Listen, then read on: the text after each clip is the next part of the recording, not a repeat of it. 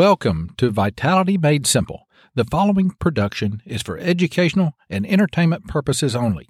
If you need medical advice, call your doctor. Now, let's go to Vitality Made Simple. Welcome to Vitality Made Simple, where we take the stress out of being healthy. I'm your host, Dr. Debbie Osment, and I sincerely thank you for joining me. Now, today we're starting a three part series on rebooting your liver. But who in the heck really cares about their liver? No, we at Vitality Made Simple do care about our liver because we want to live a long, vibrant life full of vitality, full of purpose. Now, the root word of liver is live. And we don't want just a long life, we want a long health span. So, if you want to make your life better, this is information you're going to want.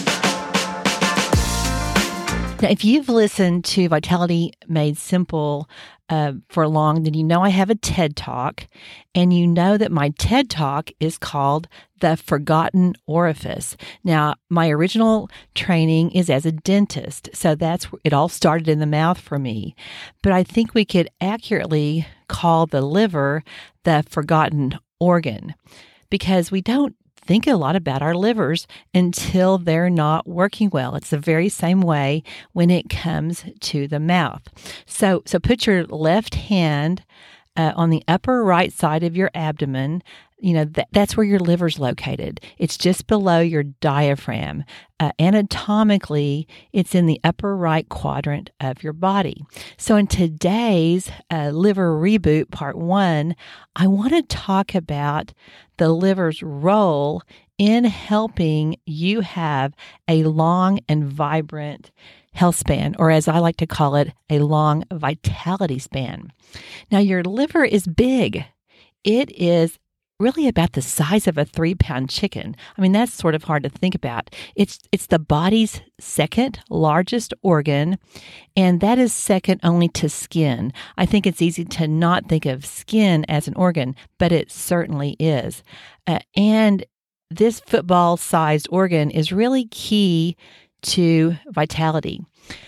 So, the liver basically performs three functions it helps with digestion, it stores energy, and it cleanses the blood. So, in today's podcast, I'm going to talk about you know what a healthy liver does and why it's so important to your life and then next week uh, we're going to talk about you know, what can go haywire, what can malfunction, what to look for on blood tests, and, and early signs that you can pay attention to uh, regarding the the health of your liver. And then in the final episode of Liver Reboot, uh, the week after next, I'm going to give you simple and sustainable strategies to help you get your liver healthy and to keep it healthy. So, you know, you can do this. It's essential to your vitality and uh, it's essential to maintaining your relationship vehicle.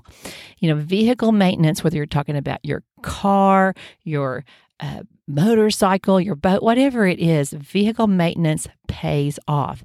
And it certainly does when it comes to this body of ours, this relationship vehicle. So, first, let's talk about how this forgotten organ um, helps you to digest food. So, first, think about the pathway that a single bite of food takes to get all to get digested, to get transformed into energy. So, when food is first tasted or even smelled, your salivary glands activate and they produce uh, saliva that's full of enzymes. These and these enzymes start breaking down the food. Now, this is hugely important and is um, often forgotten, and that's why I harp on chewing slowly. I, I jokingly say, you know, osmotize your food because there was this fellow a hundred years ago named Dr. Fletcher who harped on chewing, and he would say, you know, chew a hundred times, and um, I just say chew until it's liquid, and that's osmotizing. He would oh he would say that he was you're Fletcherizing your food if you chewed you know, like 90 or 100 times. And I'm saying you don't have to totally Fletcherize. You can osmotize. Um, just get it to be to be liquid. So so really chewing is the first part of digestion and it's uh, super, super important. It, it really helps you feel better after you eat. So the food then travels through the esophagus, and the esophagus delivers it to the stomach. Now, you think about your stomach as just a storage pa- space for food, but it's it, it actually continues the breakdown process there because there are uh, in healthy stomachs stomach enzymes that continue this digestion process. So, from the stomach, that bite of food goes into the small intestine. And this is where the liver, liver starts to have a crucial role. Uh, in the small intestine, chemicals are released not just from the liver, but also from the pancreas. I'll talk about that in just a minute. Now, but from there, that bite goes into the large intestine, which you know is also known as the colon, and and in the colon, uh, water is removed from the stool, and the digested materials are you know stored.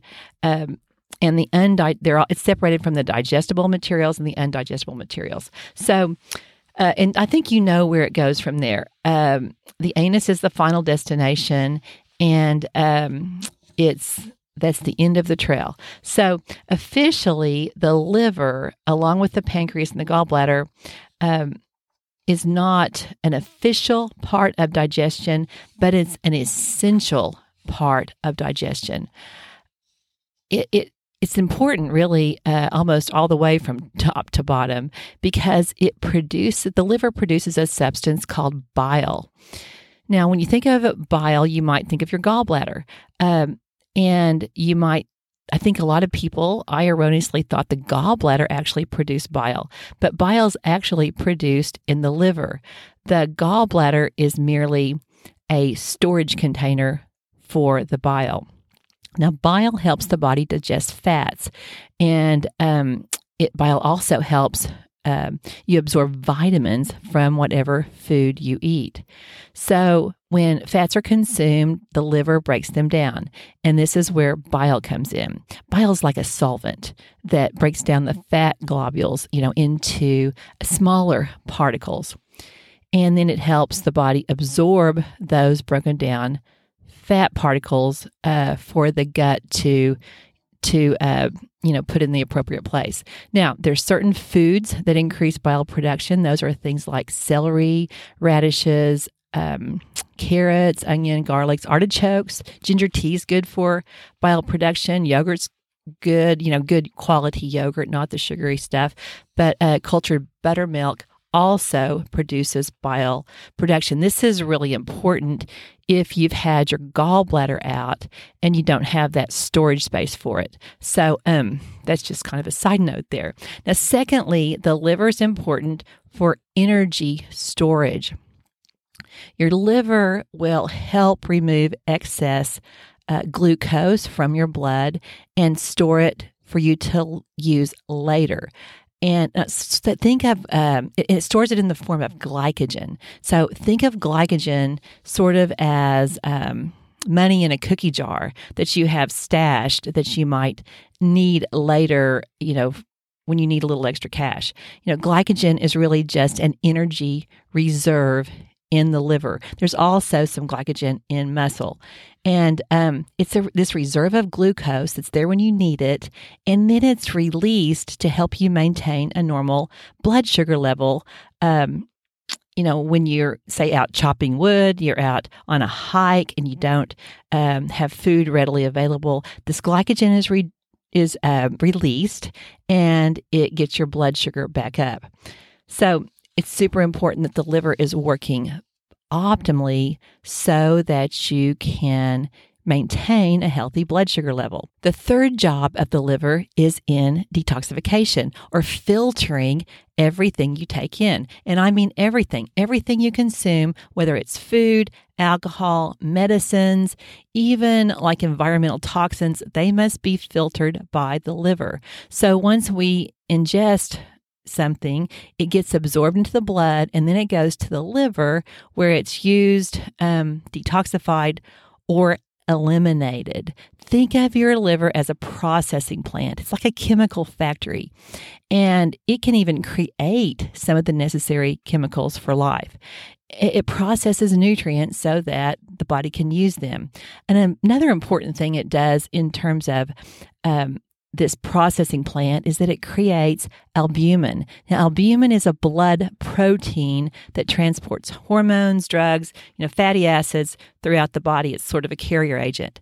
And this is super important to know um, that the liver breaks down toxic substances like medications and alcohol um, because there's just you know there's just so much in our environment. I mean it breaks down say preservatives and food colorings that are in food uh, all kinds of environmental toxins you know like glyphosate um, which I, I, talked about glyphosate back in, back in episode uh, 19 which is i guess about a year ago. Uh, glyphosate is the primary chemical in roundup. So that's just everywhere and it's very much a, a disruptor of vitality. You know, the liver removes um, dead cells, it removes microorganisms, and of course, just all these chemicals. It processes these chemicals and then it um, puts the excretion products back into the blood and the kidneys deal with it from there. So the liver is the body's major organ of detoxification. And that's super, super important. Uh, so many diseases are just the result of the body not detoxifying enough. And this is a big part of it. And there, there are actually three phases of detoxification in the liver, um, known as phase one, phase two, and phase three. And I'm going to talk more about that next week. But the liver can get overwhelmed. You know, your liver, like other areas of your body, uh, it's designed to do such this, you know, elegant job, but you know, it gets overwhelmed. It's like a rain barrel that gets filled up and overflows.